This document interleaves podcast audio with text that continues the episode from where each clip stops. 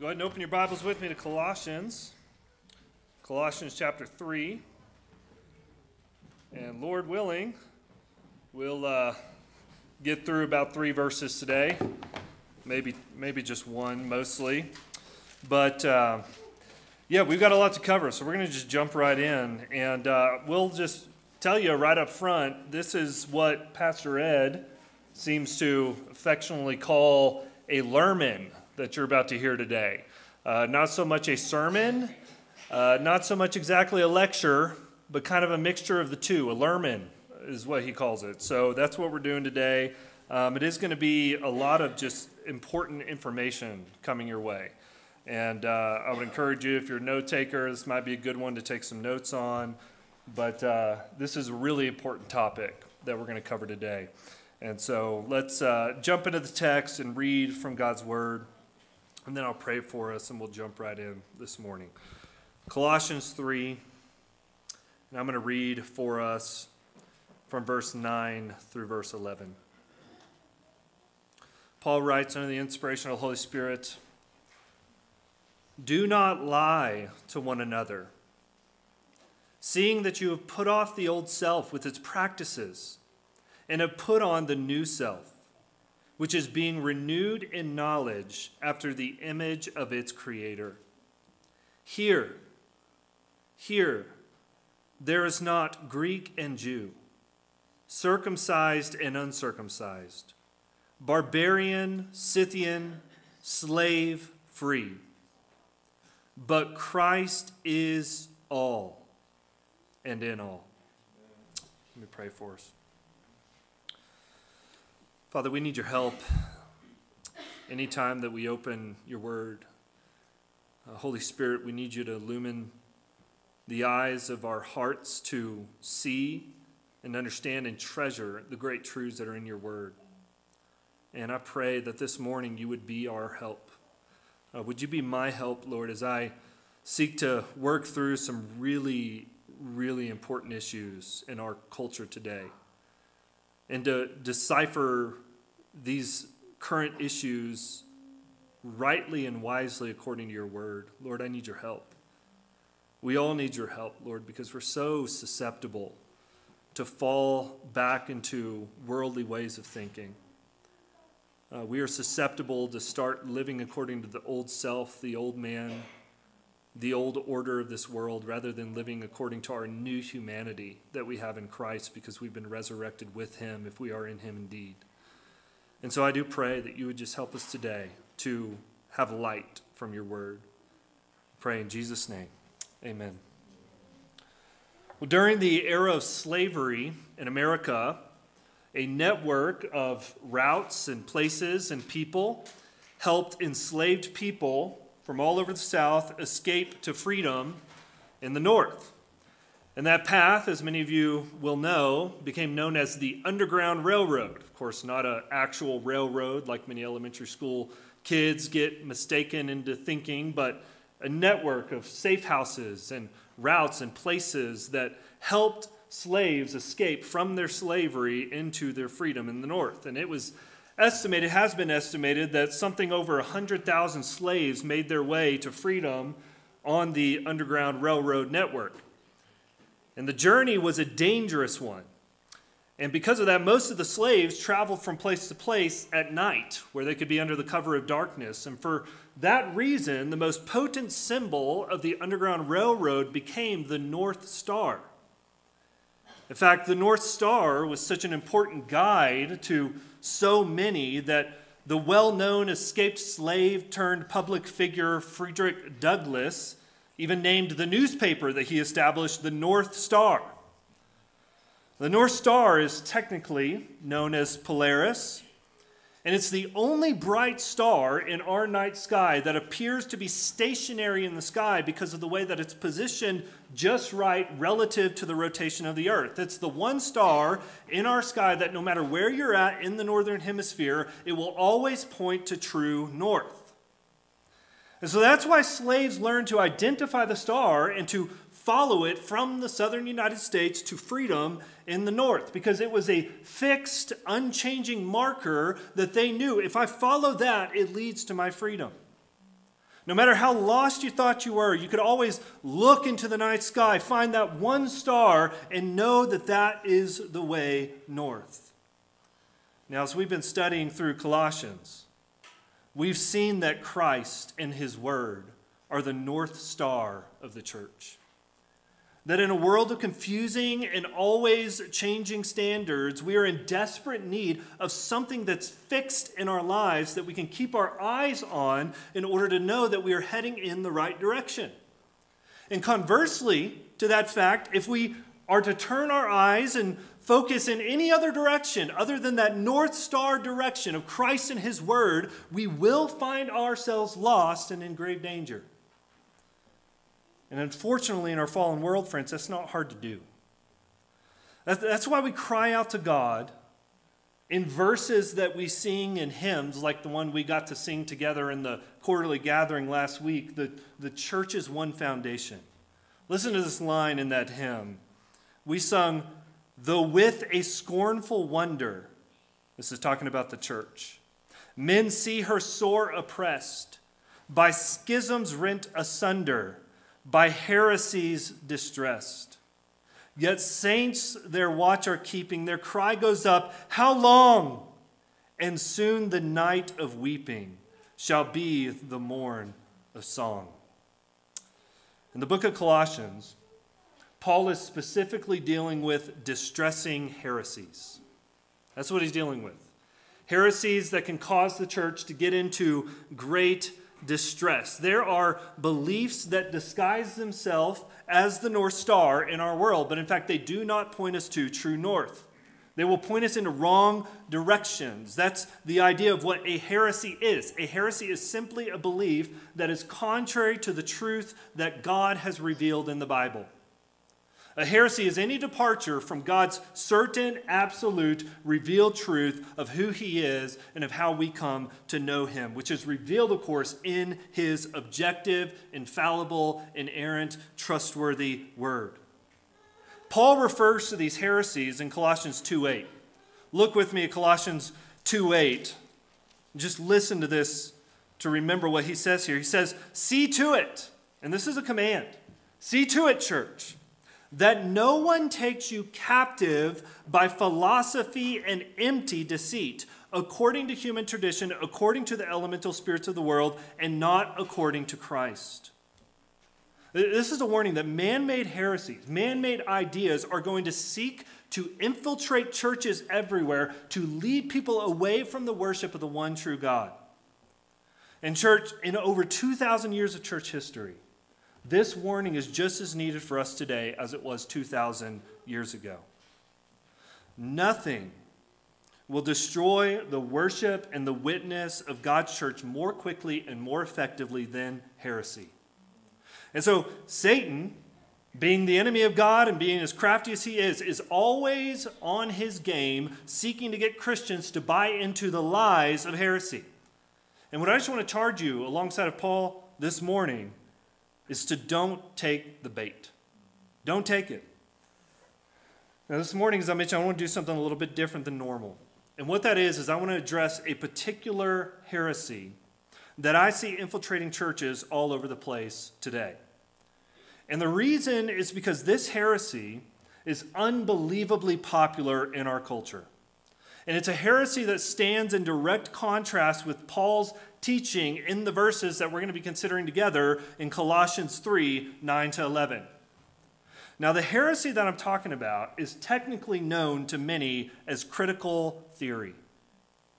Now, if you don't know what that means, I just want to encourage you to dial in, by the end of the morning, you're going to have an idea of what this means. We're only going to be able to scratch the surface, but we'll get a little bit of an idea of what this is and what it means. But even if you don't know what that term is, maybe you haven't heard that term critical theory before, let me just tell you right up front that even if you haven't heard that word, the worldview is so prolific in our society, is so dominating in our world that you have most certainly come across its ideas. Critical theory is what drives the primary focus in the academic world it's what's driving the news world right now. It's what's driving the advertising world, the corporate world, the social media world, and increasingly we're finding it pop up in the church. And it's dangerous enough that it needs to be addressed together, I think, here this morning. And it especially needs to be addressed in our church because God has made us in a way that we give such thanks for a multicultural community.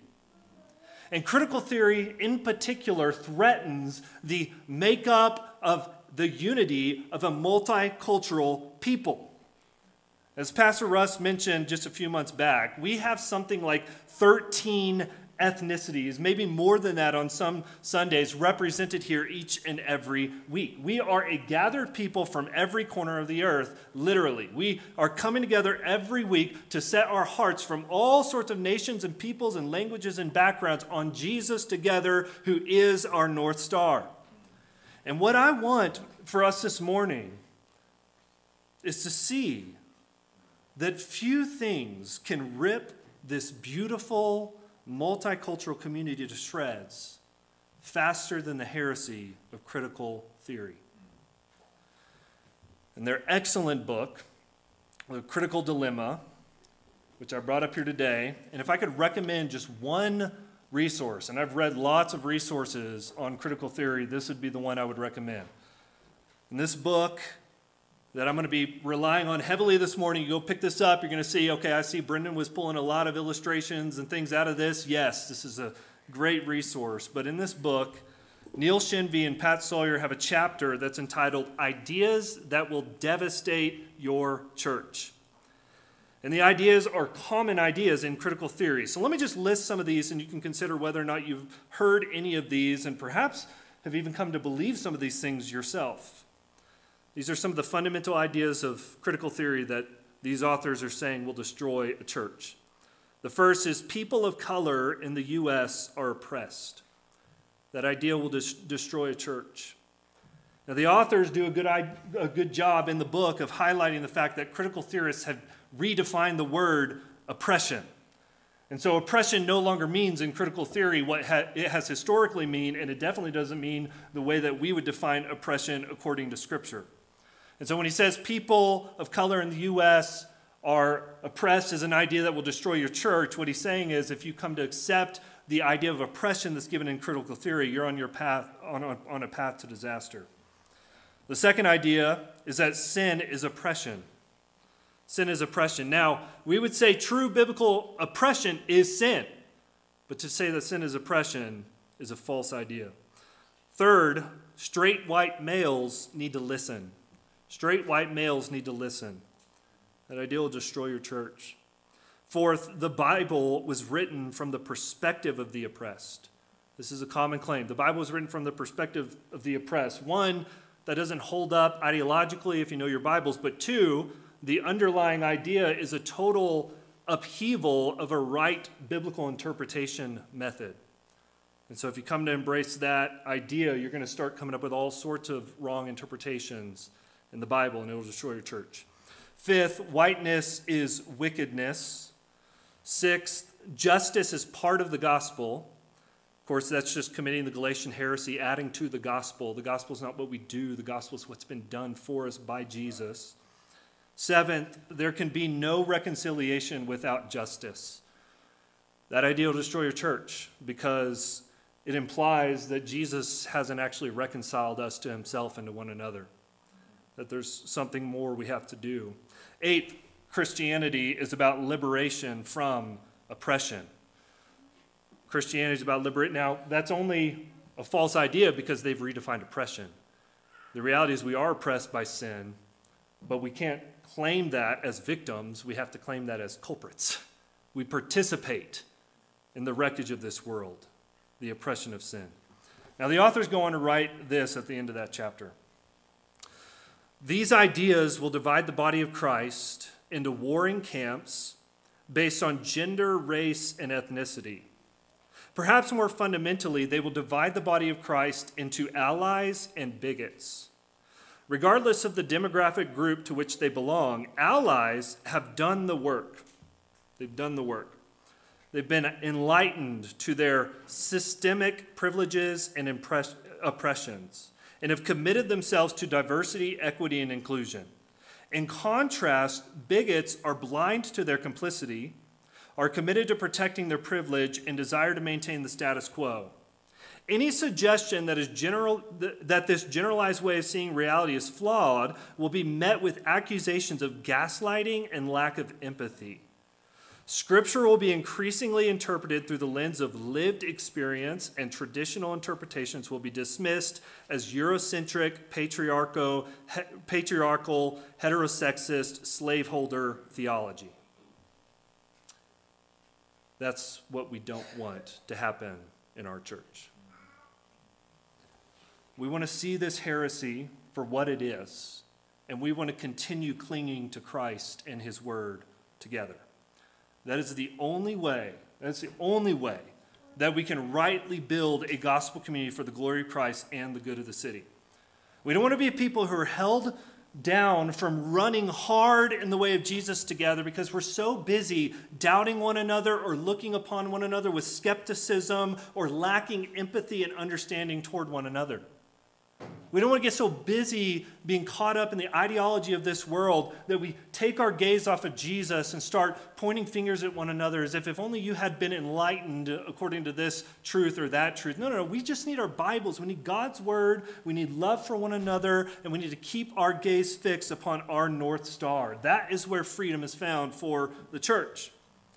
And that's where we're going to begin this morning. We're going to first look at what God has, has to tell us about the nature of Christian community in Colossians 3.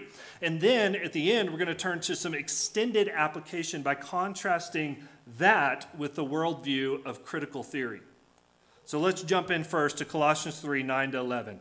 And what we're going to see here is a clear vision of the new humanity. A clear vision of the new humanity. Paul writes, Do not lie to one another, seeing that you have put off the old self with its practices and have put on the new self, which is being renewed in knowledge the, after the image of its creator. Here there is not Greek and Jew, circumcised and uncircumcised, barbarian, Scythian, slave free, but Christ is all and in all.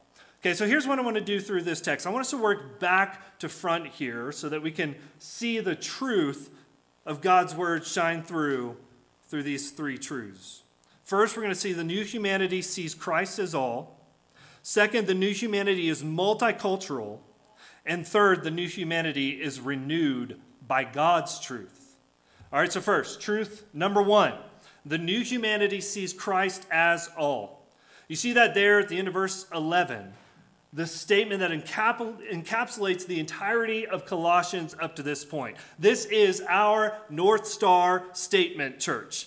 Paul says to God's people, to the church, Christ is all for you. Christ is all and in all. This is a glorious, beautiful truth that binds Christians together in a more powerful way than any ethnic or cultural similarity ever could. We are a people who have come to say in our own hearts and our own lives, Christ is all. And because Christ is all, and because he is in all peoples who have trusted in him, he's not just in the Jews. We can and should be able to recognize that we as a church or a community that is only possible in Christ. He is our all, and he is in all. Jew, barbarian, slave, Scythian, free, doesn't matter. Christ is it. Now, what does the Christian mean when we say that Christ is all? He's all. Well, if you remember back in Colossians 1, we walk slowly through that ancient hymn that tells us about Christ. The hymn that's found in chapter 1, verses 15 to 20.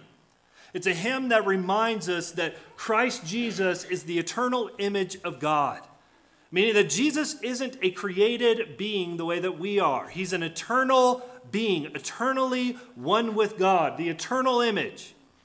And he's also referenced there in that hymn as the firstborn of all creation. If you remember, we saw that Paul is not saying that Jesus is literally the firstborn of creation, but in a Jewish way of thinking, firstborn referred to the one who had all the rights, all the authority. So in the Psalms, we even looked at a psalm that Paul more than likely had in mind when he was writing that text that shows that the language of firstborn is used for David, who one, wasn't the firstborn in his own family, but two, in the context of that psalm, the firstborn is in reference to his kingship. So it's showing he is king. When, when Paul says he's firstborn over all creation, it means he is Lord and King over all created things. Nothing is above him, he is above all. And furthermore, we see Paul say that he is the creator of all things. If it wasn't enough to say he's king, if it wasn't enough to say he's one with the Father before all ages, if that wasn't enough, Paul wants to remind everyone oh, yeah, and he made you. He created you. So, this is the Christ that all men are called to bow the knee to and to worship. But Jesus, we see Paul go on to tell us in that beautiful hymn, didn't remain on his throne up in heaven, removed from this broken world. The scandal of the gospel is that the perfect, holy God who created all took on human flesh and entered into this broken, sinful world as a man. Why? So that he could redeem his people and reconcile a broken world to himself. And so Paul goes on to say Jesus is the firstborn from the dead meaning that he is the first man to die and to be resurrected to a glorified body that will never die again. And he is therefore our only hope of resurrection as well. He came because our sin, friends, placed us in a hostile position toward the holy God, and there was nothing that we could do about it. We were at enmity with God. We were part of the domain of darkness. We deserved punishment and eternal death because of our disobedience. But Jesus came and lived a perfect human life to please God in our place. And as the only perfect man, he gives his life on the cross as a satisfactory payment, meaning that he took our punishment on himself, eternal death, died for for it and gives us his, his uh, perfect righteousness. That's the exchange that Jesus makes on the cross. And he did that to make peace, Paul says, by the shedding of his own blood in our place. And then he's raised to new life on the third day because the Father accepted his sacrifice on behalf of his people and gave him victory over the oppressive domain of sin and darkness, so that now through faith in Christ, all who are trusting in him are brought into his victory. And here's what that means we're forgiven of our sin, we are at peace with our Creator God. We are guaranteed eternal life with him. And we are raised with Christ out of the sinful domain of darkness to seek the things that are pleasing to Christ. Is anybody going to say amen to that gospel this morning? That's the gospel that we believe. And that is the binding reality for all of this new humanity. We're a people who've come to see Christ is our all in all. We are people from all over the world who've come to worship Jesus, not just as a mere man, though man he is. We've come to worship him, this Jewish man who claimed to be God, as God. So we are all united according to our worship of this one all encompassing reality, which is the belief that this whole creation was created by Christ for Christ.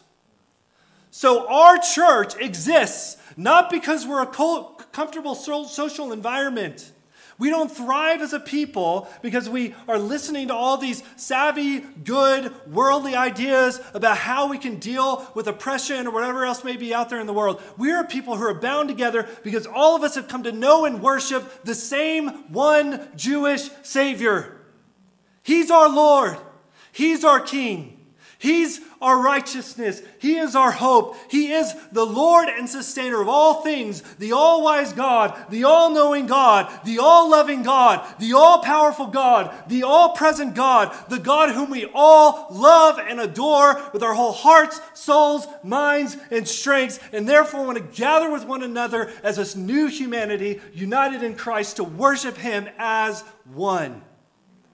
That's the new humanity. So the church is a community of people saved by this one Christ, such that we no longer see anything of this world to be our all anymore. Christ is all, and He's in all of us. Let me just put it this way for us because it may help. The Christian affirms statements like this Before I was raised with Christ, my job was all to me. I lived to work. I wanted success and acclaim at the office. I worshiped my promotions. But now, Christ is all. Before I was raised with Christ, my family was all to me. And yeah, that led me to deep joy sometimes, but it also led to deep disappointment. I was controlled by whether I was pleasing my family and whether my family was pleasing me. But now Christ is all. Before I was raised with Christ, my freedom to live however I wanted was all to me. I went about doing whatever I wanted, even though it was leading to my destruction. But now Christ is all. Before I was raised with Christ, my reliance on my own religious obedience was all to me. I gauged my progression toward Christ according to my own merit. But now that I see that Christ is in everything required for me to enter back into God's fatherly presence, Christ is all to me. And perhaps the most relevant to the immediate context of this verse. Before I was raised with Christ, my culture, my ethnicity, my background was all to me. My traditions were all to me. My status in comparison to others was all to me. But not anymore. Not anymore. Christ is now all. That's the heartbeat of the Christian. That's the truth that binds the new humanity together. We all have the same North Star. And that's what we do every Sunday when we get together, every time that we gather, even outside of our Sunday gatherings, and we are building this community with one another, the purpose of the Christian community is to point each other back to the North Star. Don't get off track. Stay on track. Keep your eyes fixed on Jesus. Christ is our all, and He is in all. Now, truth number two, working backwards into the text. The new humanity that Paul is talking about is multicultural. When Paul says there at the beginning of verse 11, here, right there, the location of here is the new humanity. The community of all who now say that Christ is all is a community where ethnic and cultural distinctions are no longer primary. They no longer most deeply define us. Now, that isn't to say that Paul believes that there are no distinctions in the new humanity anymore. In fact, we see that ethnic distinctions seem to maintain their place even in the new heavens. You can look at Revelations 7 9, Revelation 7 9, if you want to see that. And, and we're also going to see as we work our way through Colossians that there are other important distinctions made for the community of the redeemed. There's a distinction that wives have a distinct way to live in relation to their husbands and husbands to their wives. That fathers have a distinct way to live toward their children and children toward their parents. That bond servants have a distinct way to live toward their masters and masters toward their bond servants. So this isn't Paul washing out all difference and saying that there isn't any diversity within this new community, that there isn't any sort of still markers according to the way that he has created us. But it is him making clear that ethnicity and social status in particular should not be dividing markers anymore. Here, he says, there's not Greek or Jew. Now, Greek or Jew in the text here are broad cultural identifications. The Greeks were actually made up of many ethnicities, but they all adhered to a sort of common Greek culture that was known to be very different from a Jewish culture. So, Paul says that cultural preference is no longer a reason for division within the new humanity. Then he says there's not circumcised or uncircumcised. Now, this distinction is probably made more for the Jews who would have liked to divide themselves from the unclean Gentiles. Right? So Paul is telling the Jews they no longer have any sort of greater standing before God because they are circumcised. Christ is all and he's in all. If Christ is in the Gentiles and Christ is in you, there's no distinction anymore. There's no unclean and clean. Then he says there's no barbarian or Scythian. Now, the barbarians were those who did not speak Greek, and so they're looked down upon in the society. In fact, the word barbarian was a sort of derogatory term. Ba ba bar bar is the way that people said their language sounded, and so they named them the Babar barbarians. It's a very derogatory way of speaking. And then the Scythians were an even lower form of barbarian who were often enslaved by the barbarians. So Paul's even saying, even between you barbarians and you Scythians, who have these distinctions of importance and class between you, Paul is saying those sorts of distinctions do not divide the church. Slave or free, both worship the same Christ. Christ is all and in all. And so this new humanity then is multicultural. Now, is this sort of multicultural community just going to come really easily for us? Are we going to waltz into it and say, man, this is so natural, this is so comfortable, this is so normal and cushy and good? I just feel like this is my people right away and in every way. In one sense, every Christian will be able to say, ah, I can feel these are my people because of the Spirit of Christ that unites us. But that doesn't make the minutia of community within a multicultural community easy. Because we all still struggle with sin. And you know what the sin struggle leads us to do? I want my own way. I want it to be the way I like it. I don't want to listen. I don't want to give preference to other people. I don't want to hear out the way that other people like to do life and practice things. I don't want to hear the way that other people like maybe the music to sound within the church. We like to shut that kind of stuff off so that we can insist on our own way and have our own preferences. And that makes multicultural community really difficult. And so we're not going to pretend like this is just a really easy thing to do. But because it's hard, Paul gives us what you could call community standards in verses 12 to 17. And that's what we're going to get to look at next, next week. But suffice it to say for now, the church isn't a place where we get together with all of the people who look like us and talk like us and think like us. The church is the community of the redeemed, a new humanity that God has created into the, creating into the image of Christ that is from every tribe, tongue, language, and nation. And we gather because we confess the same Lord. Amen? All right, truth three the new humanity is renewed by God's truth. Renewal within this new humanity occurs according to God's truth, not according to man's philosophy. So important to realize. And we're not going to go into much detail on this one because we made the point when we looked at verses 9 and 10 a couple of weeks ago. But in verses 9 and 10, we see that God's people are governed by the truth of God's word. There in verse 9, he says, This is a people where we do not lie to one another. And that doesn't mean necessarily these individual falsehoods so much. No, what Paul more so has in mind is that this is a people that live according to the truth. That's what it means to not live by lies. We live according to God's objective standard of truth. We no longer participate in the domain of darkness. Leave all those lies to Satan and his schemes. That's not pre- something that's supposed to be present in God's church. We live according to truth. So here's the important point that we need to remember the entire world, friends, the entire world, which is defined by Paul as being part of the domain of darkness, the entire world is chasing after the wrong star. The church is, is the only people on earth that stay fixed on true north. And we stay fixed on true north by staying tethered to Christ and His Word.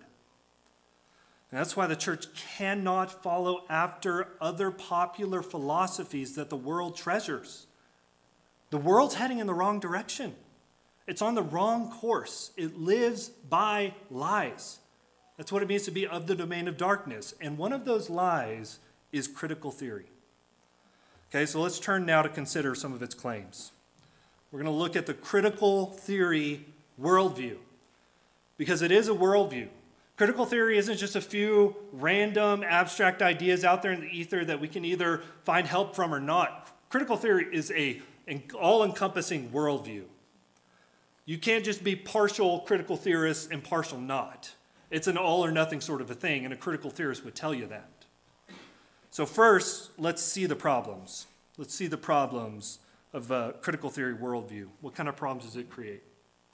And in truth, church, you'd have to have your head shoved into a deep, deep hole to not see the different manifestations of critical theory all over our culture today.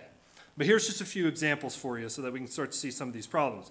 In 2017, the New York Times published an article entitled can My Children Be Friends with White People? by Ekow Yankah. Now, Ekow Yankah is a black professor of law at Yeshiva University. And in that article, she tells us how she will wisely disciple her children. And these are her words I will teach them to be cautious. I will teach them suspicion. I will teach them distrust. Much sooner than I thought I, I would, I will have to discuss with my boys whether they can truly be friends with white people. I will teach my boys to have profound doubts that friendship with white people is possible. When they ask, I will teach my sons that their beautiful hue is the fault line. Spare me platitudes of how we are all the same on the inside. I first have to keep my boys safe, and so I will teach them before the world to show them this particular brand of rending, violent, often fatal betrayal. These are the ideas of critical theory. Now, do you see what this law professor is saying? She's saying that true friendship across racial lines, especially across the black white divide, is not only impossible, it's dangerous. That's what she gets at by the end of that paragraph.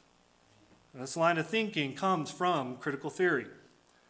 But it isn't just found in different secular publications that are out there by law professors at secular universities. No, we've seen that many Christians have gone down this path of thinking in critical theory as well. And more often than not, it leads to an abject rejection of the truth of God's word. Take Dr. Christena Cleveland as an example. Now, Christena Cleveland was platformed by evangelical Christians after publishing her book, Disunity in Christ, through InterVarsity Press in 2013. And in her book, she was urging Christians to set a to set aside their differences in order to pursue true love. So far, so good, right? That's what we want to see. We want to see us setting aside differences, working through differences, pursuing love together, pursuing unity in the Lord. So far, so good. But I want you to see that this is a normal trajectory that we see happening in the culture. As soon as people start to buy into these ideas, it seems to only be a matter of years before they're totally off into something completely unchristian. In 2016, she is published by Christianity Today, still well within the camp.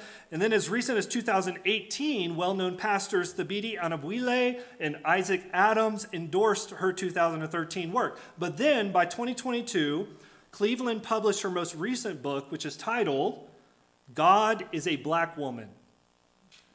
She rejects that, that God that she now calls white male God, because it was a God that was created by white men and she's devoted the rest of her life to the so called sacred black feminine deity. She writes this in her book. The liberation of all black women requires the dismantling of all systems of oppression white supremacy, patriarchy, capitalism, Islamophobia, homophobia, transphobia, and more and more than anything, we must eradicate the transphobia within ourselves and our communities. For if God is a black woman, then she is a black trans woman, obviously. Okay, where does this stuff come from, friends? The answer is critical theory. So, second, what is critical theory? What is this? Critical theory is an academic field of study that, if you go back and trace its roots, which Shenvi and Sawyer do really excellently in their book here. The roots come from Karl Marx, who founded the system of Marxism. Now, I'm not going to go into all the history this morning, but again, if you want to see it, pick up this book.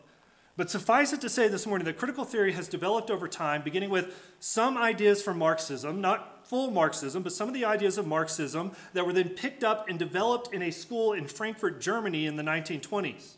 And since the 1920s, there's been a number of figures like Antonio Gramsci, Paulo Freire, Pierre Bourdieu, Michel Foucault, and, and many others have contributed ideas that have com- been compiled into what we could call contemporary critical theory. Now, here's what you need to know, and this is an important point. Not a single one of these people are trying to work from a Christian worldview.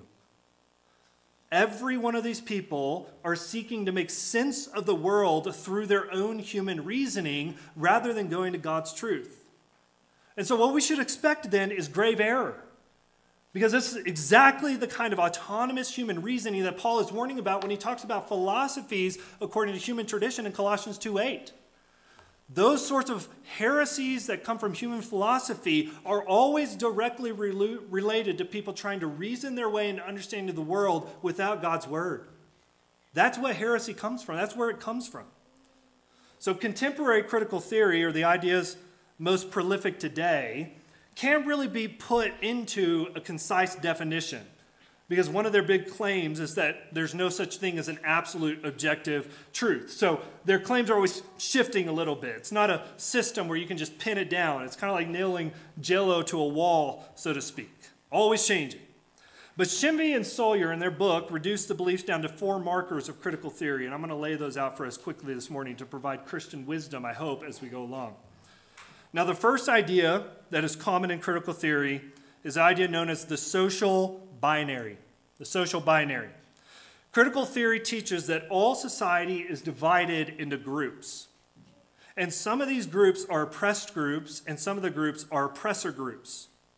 These groups exist along the lines of race, class, gender, sexuality, physical ability, age, religion, and a growing list of accepted identity markers. And every social group is at war with an opposite social group to some extent. And one of these social groups can be identified as the oppressed or social minority group, while the other group can be identified as the oppressor or social majority group. So, for example, race is an identity marker, and racism is the oppression, and whites oppress people of color. Class is an identity marker, and rich people oppress the poor. Biological sex is an identity marker, and men oppress women. Sexuality is an identity marker, and heterosexuals oppress homosexuals. And we can go on and on, but get the idea. So, oppressor groups have and exercise their privilege in society over the oppressed without even realizing it. Now, to add to this, we should also, according to critical theory, be aware of something called intersectionality that's in society. Intersectionality states that there are varying levels of oppression that can be identified by determining how many oppressed groups a person is a part of. So, a black trans woman is more oppressed than just a black woman. And according to critical theory, our sensitivities should be most directed towards those who have the greatest amount of oppressed identity markers. Okay, so according to this way of thinking, Oprah, who's a black woman who's valued at over $2 billion, would be an oppressed person.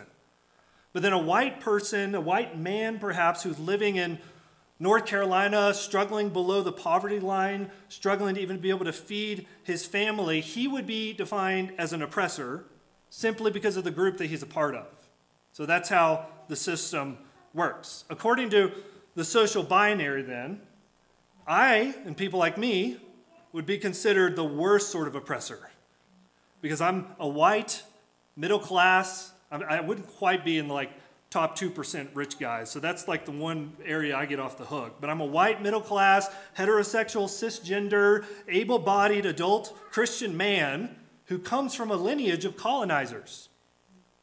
So I am the worst kind of person, according to this understanding of critical theory, that divides everything up into these kind of oppressed and oppressor sort of groups. And in fact, according to critical theory, you shouldn't listen to anything that I say because I'm almost certainly exercising my hegemonic power even right now, which is the next marker of critical theory that we're going to get to. But I just want to mention a couple areas of why Christians should reject this sort of social binary. One, remember, they're not working from a Christian worldview whatsoever. And so that means that they have no concept of human sin. The problem in the world, according to this worldview, is not human sin.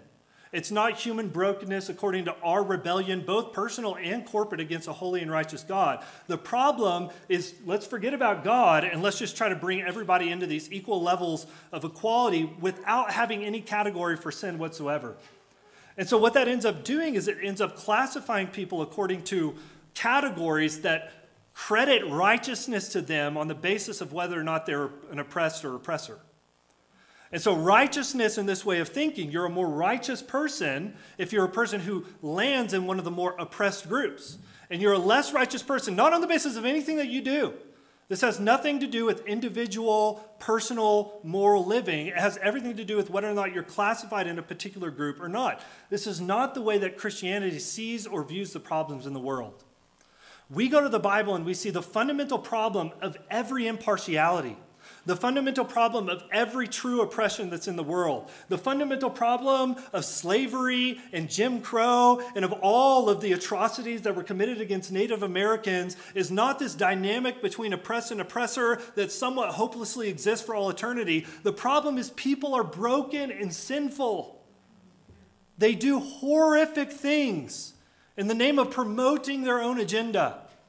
And so, the worst possible thing that we can do is start looking into someone and say, promote yourself more because you're part of some sort of oppressed group. What that will end up doing is, is leading to an endless exchange of oppressed and oppressors because the oppressed will become the oppressors.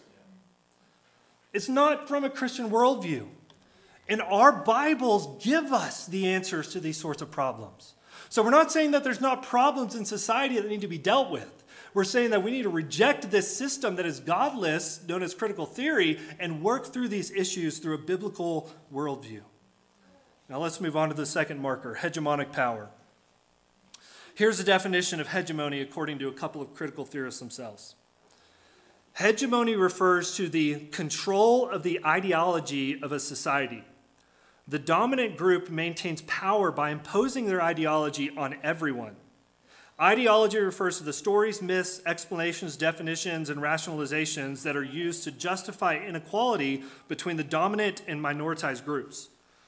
The key element of hegemony is that it enables domination to occur with the consent of the minoritized group rather than by force. The minoritized group accepts their lower position in society because they come to accept the rationalizations for it. Okay, so basically, hegemony refers to the hard to see power dynamics that are at work in every culture, whereby groups who have the power seek to maintain their power by belittling or tricking the oppressed groups into maintaining the status quo. Let's just keep everything the same. Everything's good. Now, we could take this idea and we'd actually apply some of this idea truthfully to certain real oppressions that have happened in U.S. history. One example is under Jim Crow. Under Jim Crow, whites and blacks were made to drink from separate water fountains. And the narrative that was given by whites was that doing so was more hygienic and profitable for both races. So, in theory, a black woman could have been standing in line at the water fountain and could easily think that things are just supposed to be this way. This is actually good for society. This is just for my hygienic good. This is a narrative that was crafted, friends, by whites to convince blacks to accept that we should just embrace the oppression and not recognize it. Okay, so that's an example of a hegemonic structure that is really evil. And that, according to our biblical reasoning of what is just and good and beautiful and true, we can see that and say, yes, that's wicked that that story was told. But the problem with critical theory is that they don't consistently apply a biblical understanding of oppression to begin with.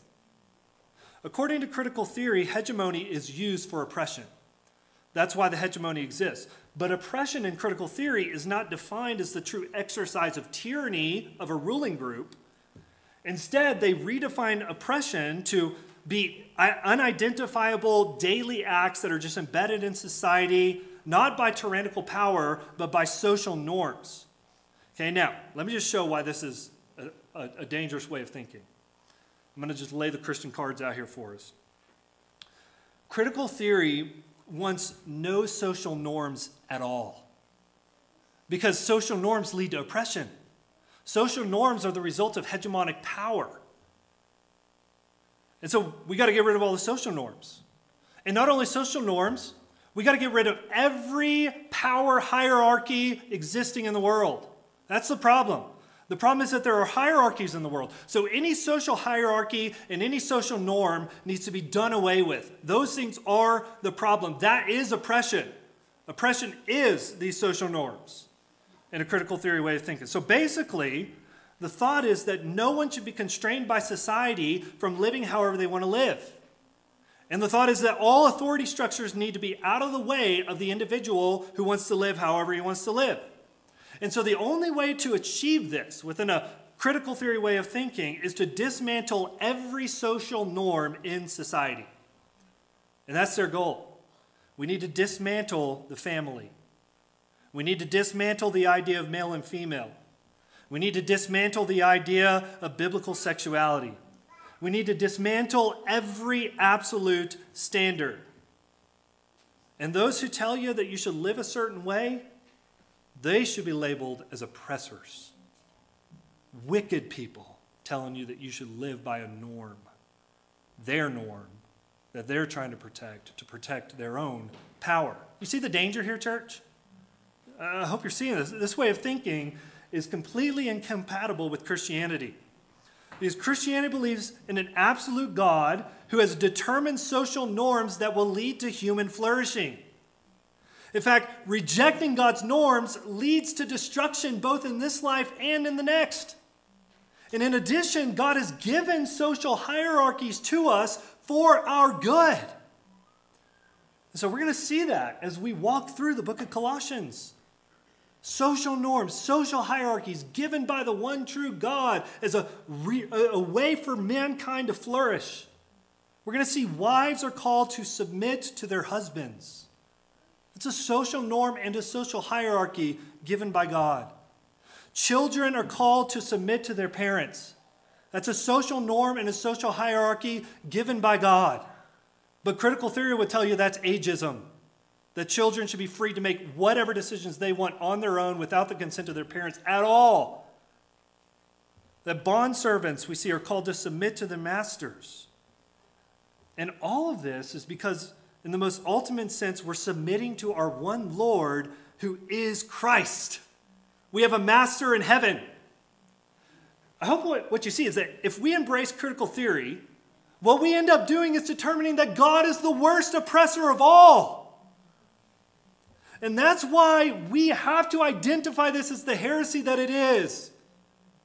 Because if God is in any way belittling me or giving me norms or giving me social hierarchies or telling me that I have to submit to his ways, his laws, if God is in any way trumping my own personal autonomy, then he is an oppressor. And I should not worship him, I should hate him. And that tends to be the trajectory of people who buy into this stuff and reason through it rightly over time. But according to critical theory, like I already said, you shouldn't take my word for it because I'm part of the oppressor group, which leads to the next mark. Third, lived experience. Third, lived experience. It's probably going to be the last one we get to today. We won't get to the fourth. We're going to hit on this one briefly for the sake of time, but it's really a big element within this. Lived experience is how oppressed people escape their oppression. They gain enlightenment as to their oppressed condition and that's known as their lived experience. So Shenvi and Sawyer write this Lived experience gives oppressed people special access to truths about their oppression. Therefore, they have the innate authority to speak these truths, and people from oppressor groups should defer to their knowledge. Okay, so critical theory rejects the idea that there is objective knowledge that exists outside of human activity. Instead, in critical theory, knowledge is just a social project. Knowledge is something that we gain as we build a society together. Now, remember, in this system, there's no room for a biblical God who is truth. There's no room for an absolute God who is the source of all truth in and of himself. There's no God in this system. So, if we want to understand oppression, we can't look to the Bible. We need to listen to those who are part of oppressed groups. In fact, in this system, members of oppressed groups are a purer version of humanity. They have a deeper sense of truth than the people who are part of the oppressor groups. And it's a responsibility of the oppressed to, according to one author, restore to the oppressors the humanity that they lost in the exercise of their oppression. And so, oppressed people use their lived experience to be a sort of prophetic voice in culture that denounces all of the unknown wicked ways of the oppressors. So, they're the ones who speak out, who get the platform who say, You are a wicked person. Here's one example of what this looks like. In 2018, the late theologian and pastor Timothy Keller wrote an article in the New York Times entitled Historic Christian Positions on Social Issues Don't Match Up with Contemporary Political Alignments. That was a long title, but just trust me, he wrote it.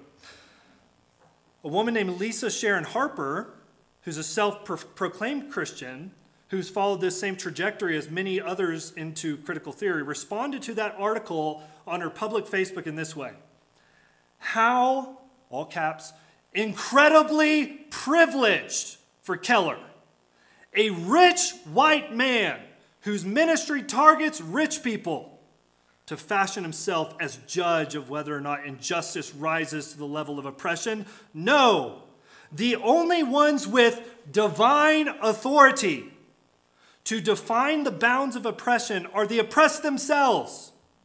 Oppressed and colonized people wrote every single word of the Bible. The Jewish people were colonized people. Jesus himself was a brown, indigenous, colonized man. Not a person who, who the scripture was written by or originally written for is in the social location of Tim Keller. The only person in scripture who comes close to the social location of Tim Keller was Pilate. Keller has no authority to speak or teach on justice. His silence, when called on to speak, helped pave America's path to white nationalism. Okay, if you're in the social media world, you know that kind of stuff is normal there.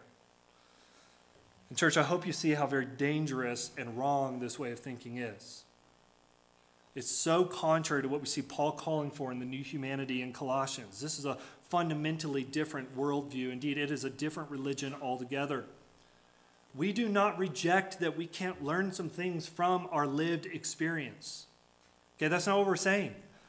Should we share a lived experience with one another? Share stories, swap different ideas, share about our lives, our past, our culture, our history? Yes, absolutely. Can we learn things through lived experience? Yes, absolutely, we can. We don't reject that. But our lived experience cannot serve as the absolute standard of what is true and what is false. Christians are people who let the word of Christ dwell in us richly. We're going to see that in Colossians 3:16. We are a people who are conformed to the truth that is outside of us, not within us. We are a people who are conformed by the knowledge of God that comes through his revelation of himself in the Bible. So, can we gain experience from lived experience? Yes. Can we learn from each other's lived experience? Yes. But is that lived experience the source of the most important truth? Emphatically, no. Our absolute standard of truth in the church, friends, is the Bible. In a Christian community where a white person cannot rebuke a black person according to Scripture, and a black person cannot rebuke a white person according to Scripture, is not a new humanity community. The Bible gives us wisdom for how to live our lives together with one another. So we go to the Bible as our source of absolute truth. And we deal with problems justly. We talk these things out. We open up the conversation. We say, okay, you're having this issue that probably does have something to do with your lived experience, and I've got a different lived experience and have this issue. Let's get around the table, talk about it, and go to God's Word together and work this out. And at times, compromise. But we're going to the standard of truth.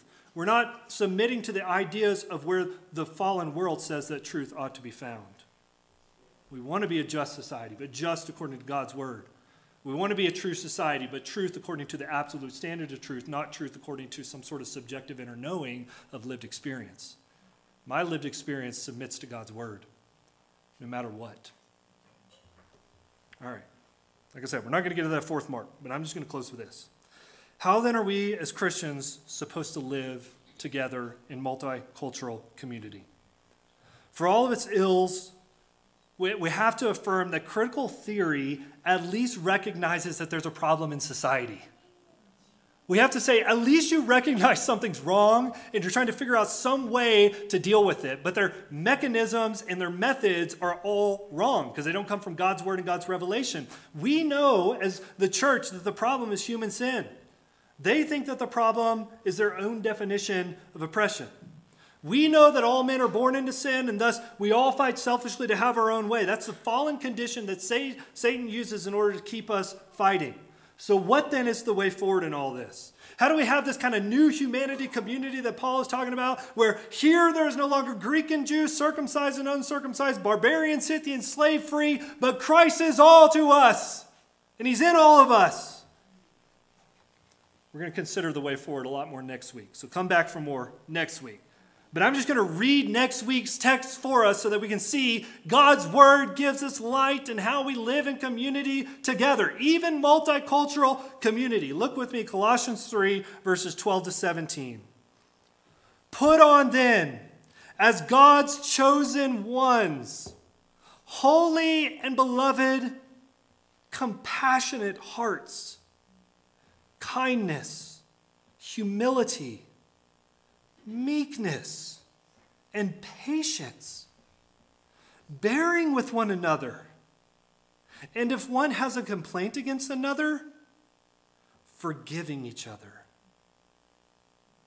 not requiring justice, forgiving each other, as the Lord has forgiven you, so you also must forgive.